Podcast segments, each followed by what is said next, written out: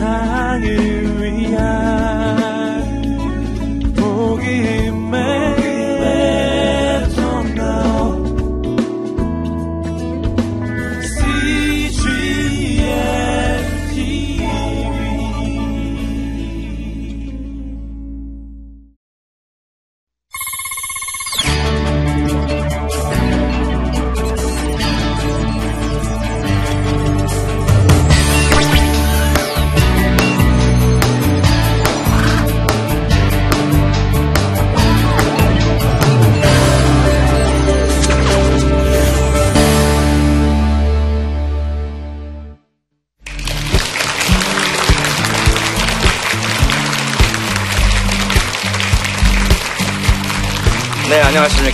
아, 저는, 어, 크리스찬 치유 상담 대학원 대학교에서 교수를 하고 있고, 현대 드라마 치료 연구소 대표를 맡고 있는 김세준 교수입니다.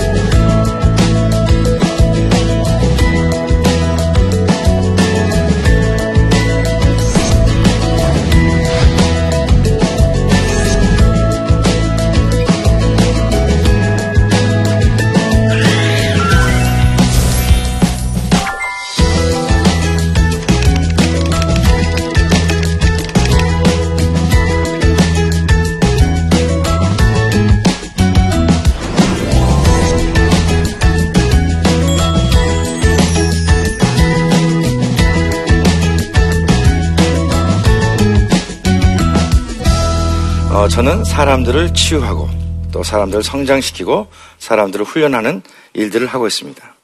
제가 이런 일들을 하게 된 이유는 어, 좀 나의 삶의 어떤 어, 시작, 나의 어린 시절부터 어, 거슬러 올라갈 수 있습니다.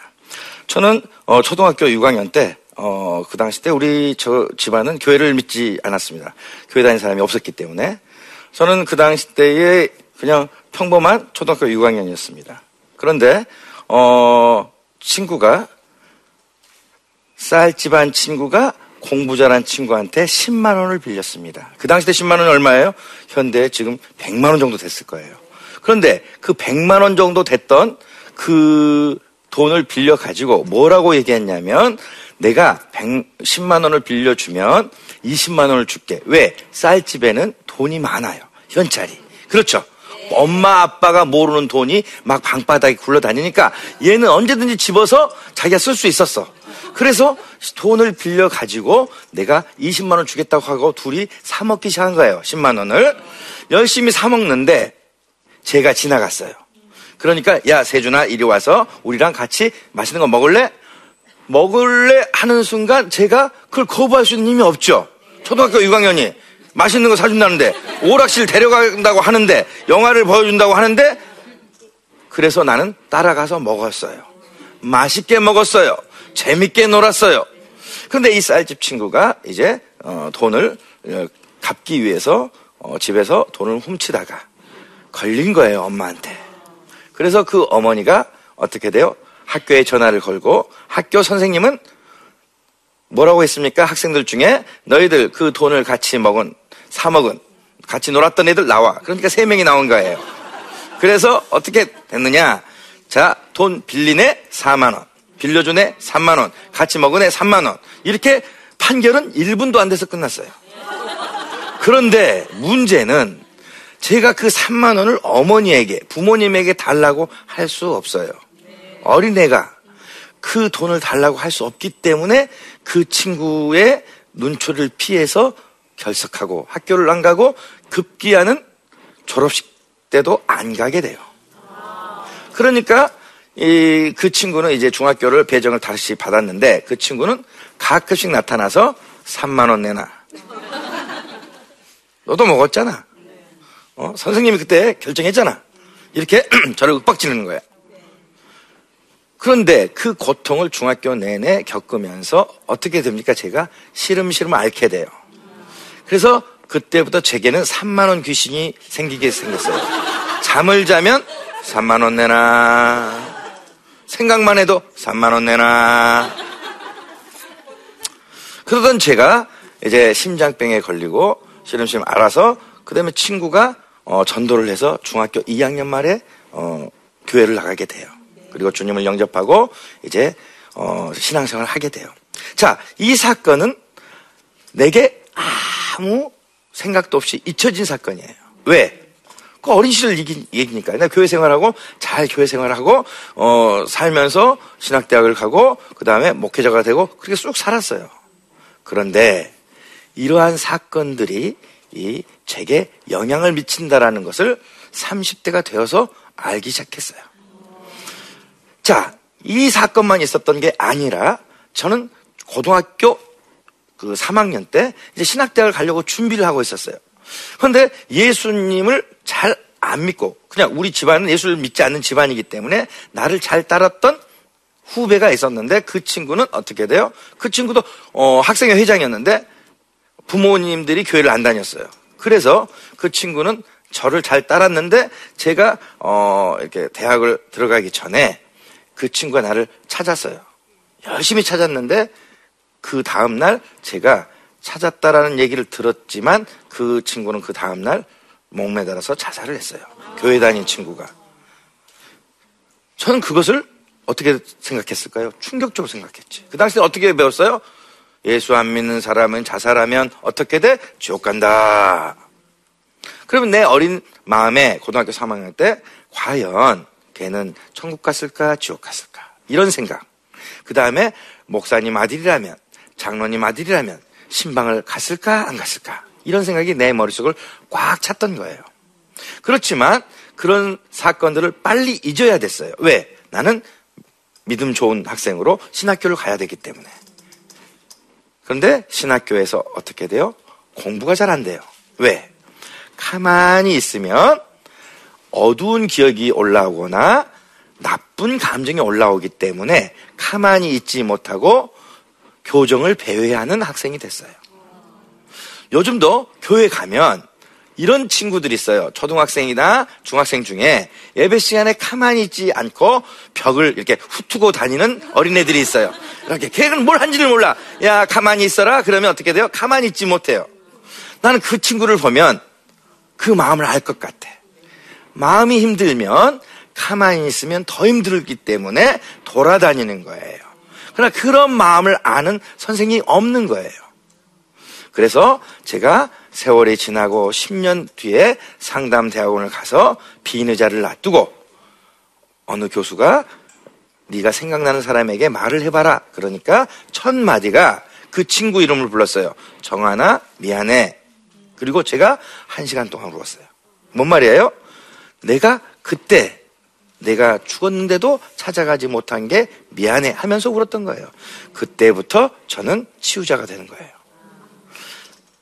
이러한 상처들이 있었기 때문에 교회 생활을 하더라도 대인 관계를 하더라도 나는 불안했어요. 내가 야단 맞을 것 같았어요. 목사님이 저에게 야단 칠 것 같아요. 내가 부목사 시절에 어떻게 돼요? 청소를 깨끗이 안 해놓은 것 같이 느껴지고 목사님이 저기서 오시는 소리가 들리면 어떻게 돼요? 내가 뭘 잘못했지? 개수하게 돼요. 이런 게 지속되는 것이죠. 그래서 내가 치유를 받고 이제 건강하게 되는 거예요. 내가 훈련을 받고 그 다음에 내가 이제 정상적인 삶을 살게 되는 거예요.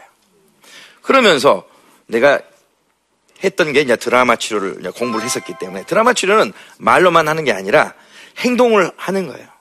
그러면서 그 친구하고 만나서 화해도 하고 어린 친구들한테 아 드라마 속에서 3만 원 갚기도 하고 그 다음에 엄마 아버지가 어릴 때 싸웠었을 때 가서 내가 말리기도 하면서 제가 성장해 갔던 거예요.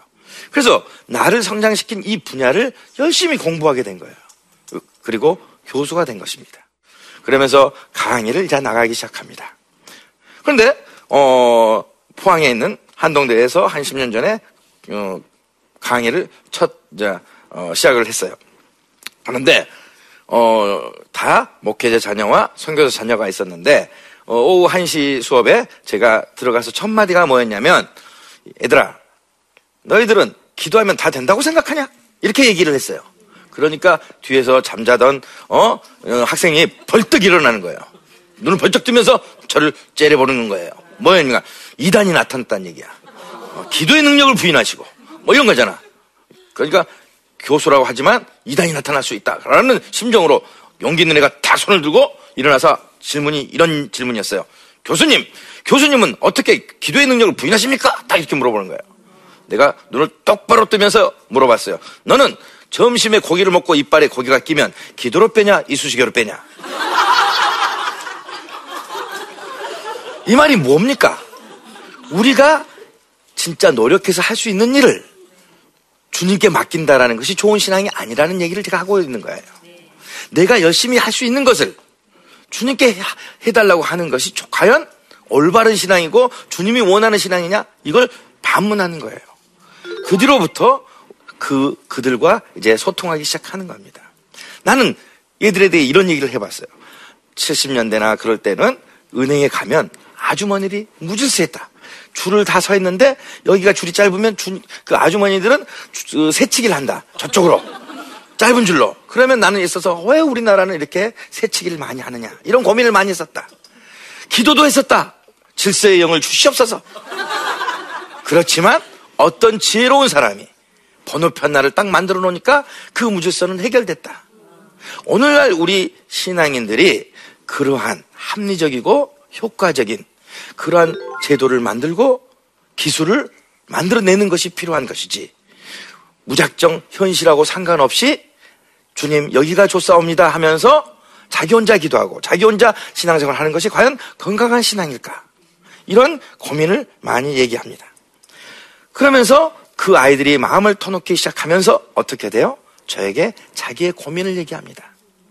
조용하고 말이 없고 착하기만 한 학생들. 열심으로 공부하고 열심으로 기도하지만 말이 없는 학생들. 그들과 소통을 하면서 그들의 삶의 이야기를 들을 수 있는 기회가 많았었습니다. 한 제자가 있었어요. 그 제자의 부모님은 남태평양 섬에서 선교를 하는 부모님이었어요. 걔가 치유를 받고 건강해지니까 어떤 이야기를 하냐면 저는 한 번도 내가 어, 선교사 자녀로 태어난 것에 대해서 행복감을 느끼지 못했었어요. 이렇게 얘기를 하는 거예요. 너는 어떻게 그렇게 얘기할 수 있니? 나는 그래서 말을 하지 않기로 작정했어요. 무슨 일이 있었는데 하면서 드라마를 만들어 봤어요. 그 아이가 만든 장면은 어린 자기 자신이 초등학교, 그 외국 초등학교 앞에 앉아서 부모를 기다리는 장면이에요. 부모님을 1시간, 2시간, 3시간 기다리는데 안 오시는 거예요. 선생님이 퇴근하면서 얘야, 너 집에 안 가니? 물어보니까 부모님이 금방 오실 거예요.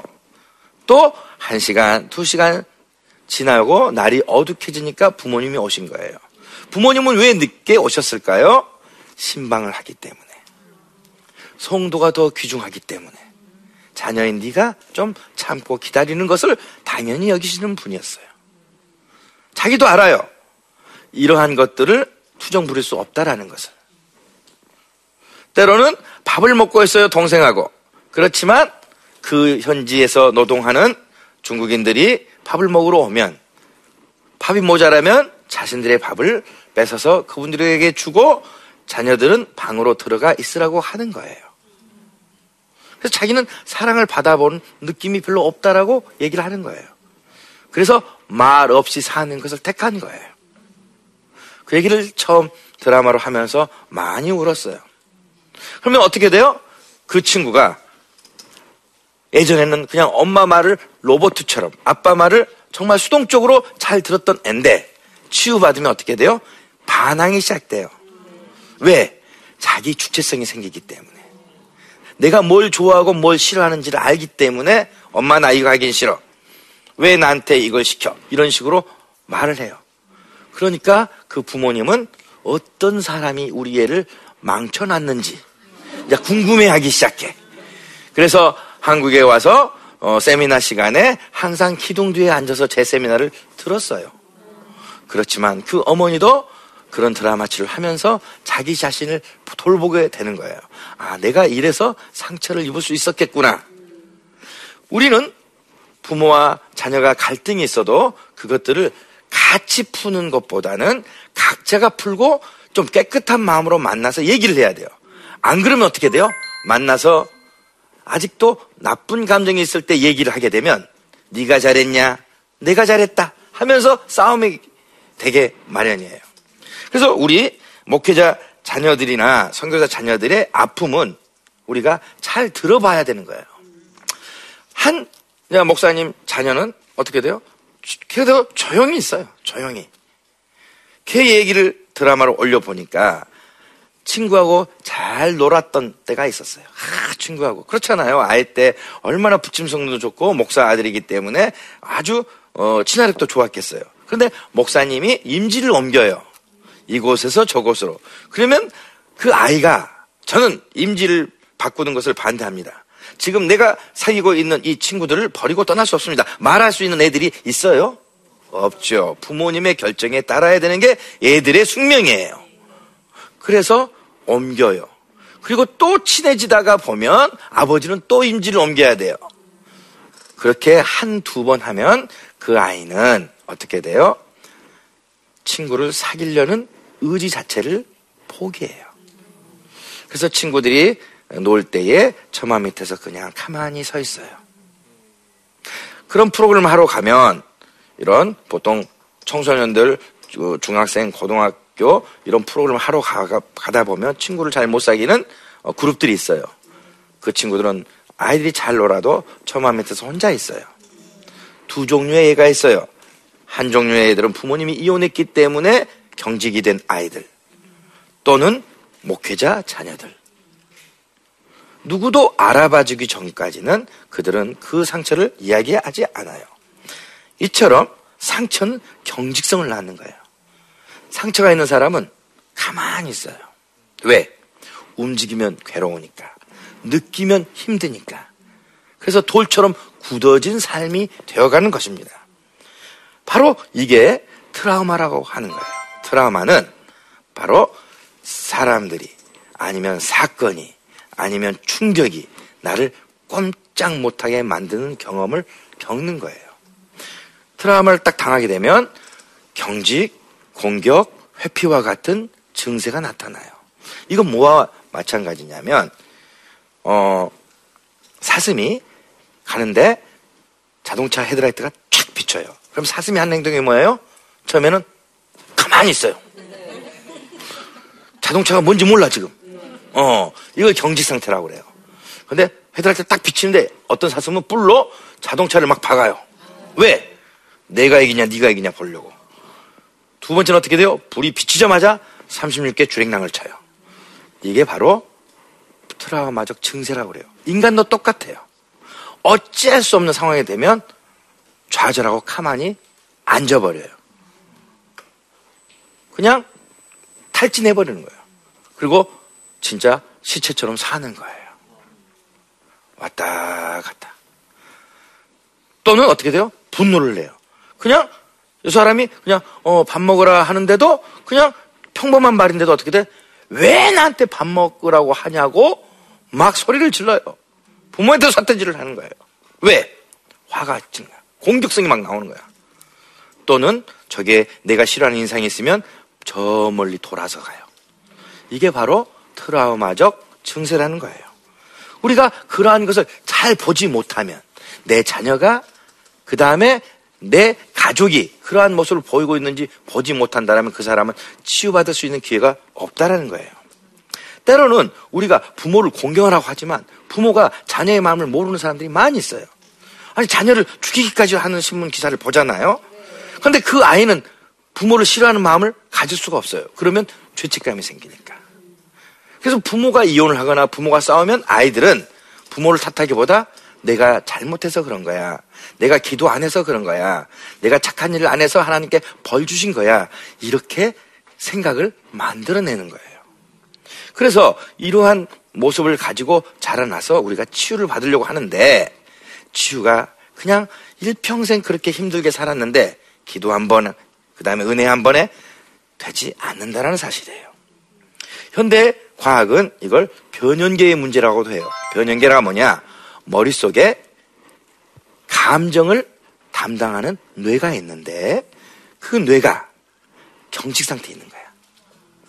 느끼지 않아야 돼. 이렇게 행동하라고 지시를 해. 이게 풀어지게끔 훈련하고 그 다음에 노력하지 않으면 계속 그 증세는 이어진다라는 거예요. 그래서 이런 사람 있잖아요. 산에 가서 은혜를 받았고 나서 할렐루야 했는데 집에 가서 다시 또 싸워. 할렐루야 했는데 집에 가면 또 열받아. 제가 그랬어요. 부모님이 아버지께서 어, 교회를 안 다녔어. 그래서 내가 교회에서 부모님 용서해달라고 하, 은혜 받고 할렐루야 했는데 집에 가서 아버지를 딱 보는 순간 어떻게 돼요? 은혜는 한 방에 사라져. 그리고 아버지에 대한 분노가 올라오는 거예요. 이게 인간이에요. 그래서 치유를 받았다 할지라도 이때부터 훈련을 시켜야 돼요. 아, 그래서 내가 아버지보다 더 큰 사람, 더 나은 사람이 되지 않고서는 안 돼요. 저는 왼수를 사랑하라는 말도 이렇게 가르쳐요. 왼수를 사랑하기보다 왼수를 먼저 피해라. 왼수를 사랑하려다가 속이 뒤집어진다. 맞아요, 안 맞아요? 어, 왼수를 피하고 즐거운 사람하고 놀다가 이런 훈련을 잘하다가 내가 잘하게 되면 왼수가 어떻게 돼? 작게 보여. 그때는 자연스럽게 사랑하게 될 수 있어. 그래서 훈련이 사랑의 1번 조건이지 안 되는데 사랑하려고 하면 어, 내가 죽어 내가. 어.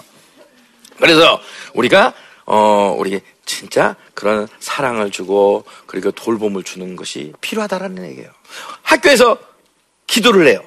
1학년, 2학년, 3학년, 4학년이 있었는데 3학년 언니가 신입생 1학년한테 10만 원을 빌려요.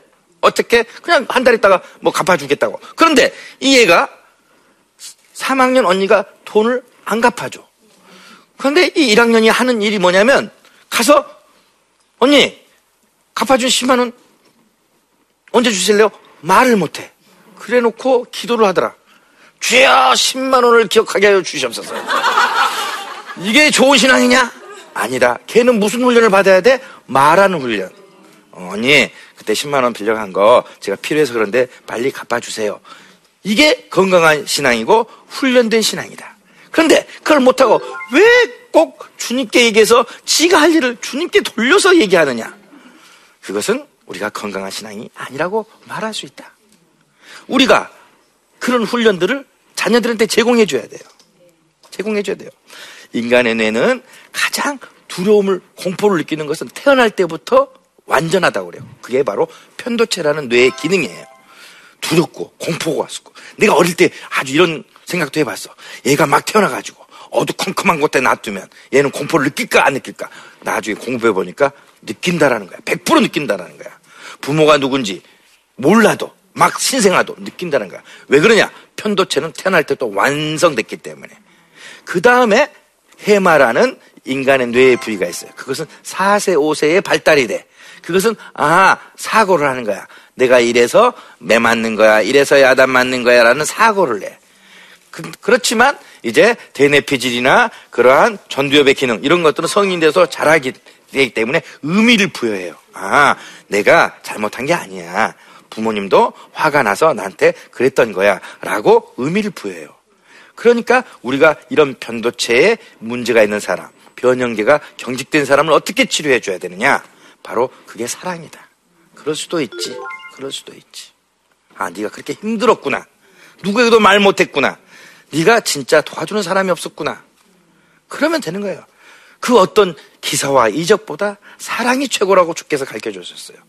우리가 그 사랑을 잘 도와주는 것이 우리 자녀들 키우는 거고 그리고 우리가 우리의 아픔과 고통을 치유하는 길이고 우리 교회가 치유 공동체, 성장 공동체, 훈련체가 훈련 공동체가 되는 길이에요.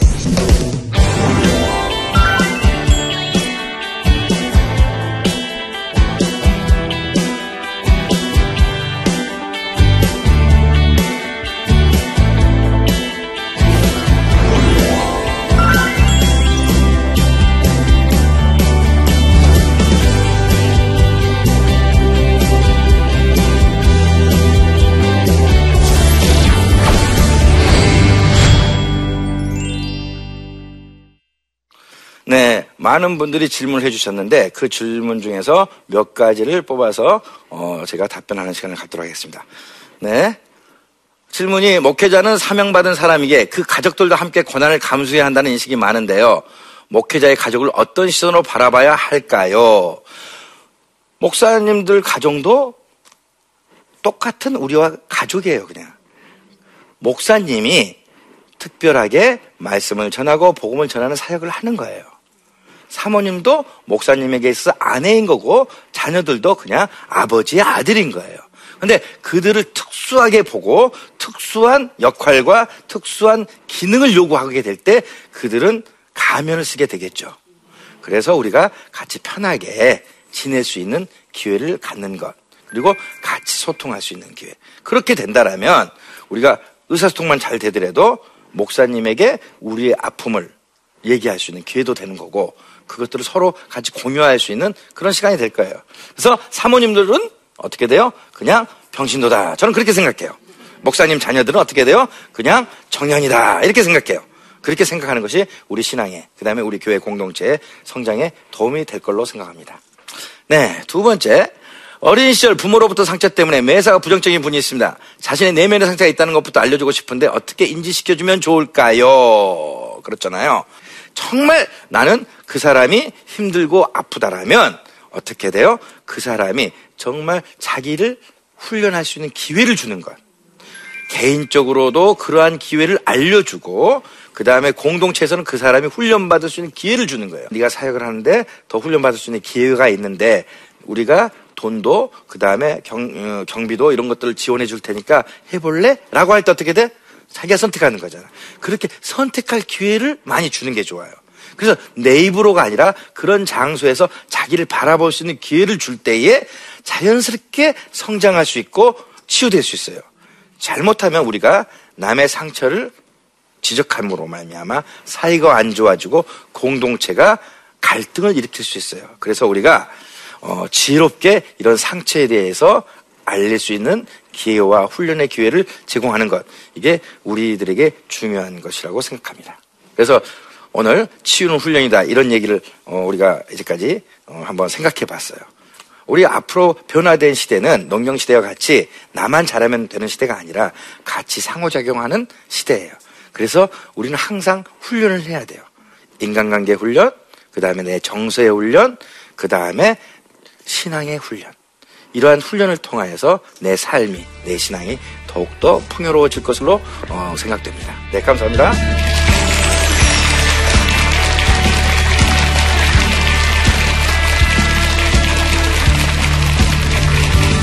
비블료, 즉 성경, 드라마, 행동, 행동으로 성경을 이해하는 방법이에요. 바로 이게 놀이 정신이라는 것입니다. 그래서 학생들이 교회에 와요. 교회에 오면 즐겁게 와야 되죠. 우리가 진짜 선생님 지난주에 성경 말씀이 너무 재밌어서 궁금해 죽겠는데 왜 문을 빨리 안 열어주세요? 이렇게 하는 학생들이 없잖아요. 죽어있게 가르치려면 어 그만둬라. 살아있어야 되잖아. 그래서 이제는 성경에 대해서 가르치는 시대가 아니라 성경에 참여시키는 시대. 그냥 성경을 듣는 시대가 아니라 나의 얘기를 할 수 있는 시대. 그래서 성경 말씀이 어떻게 돼요? 재밌어야 돼.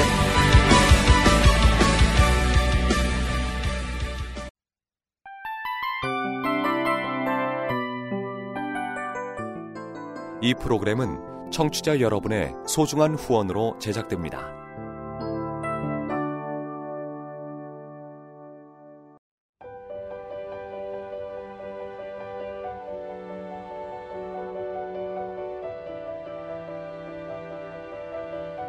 세상에는 수많은 교회들이 있지만 더 깊이 있는 말씀 강해를 찾기 위해 크기로만 교회를 선정하지 않습니다. 보다 좋은 영적 콘텐츠를 더 많이 나누기 위해 방송비를 받지 않습니다.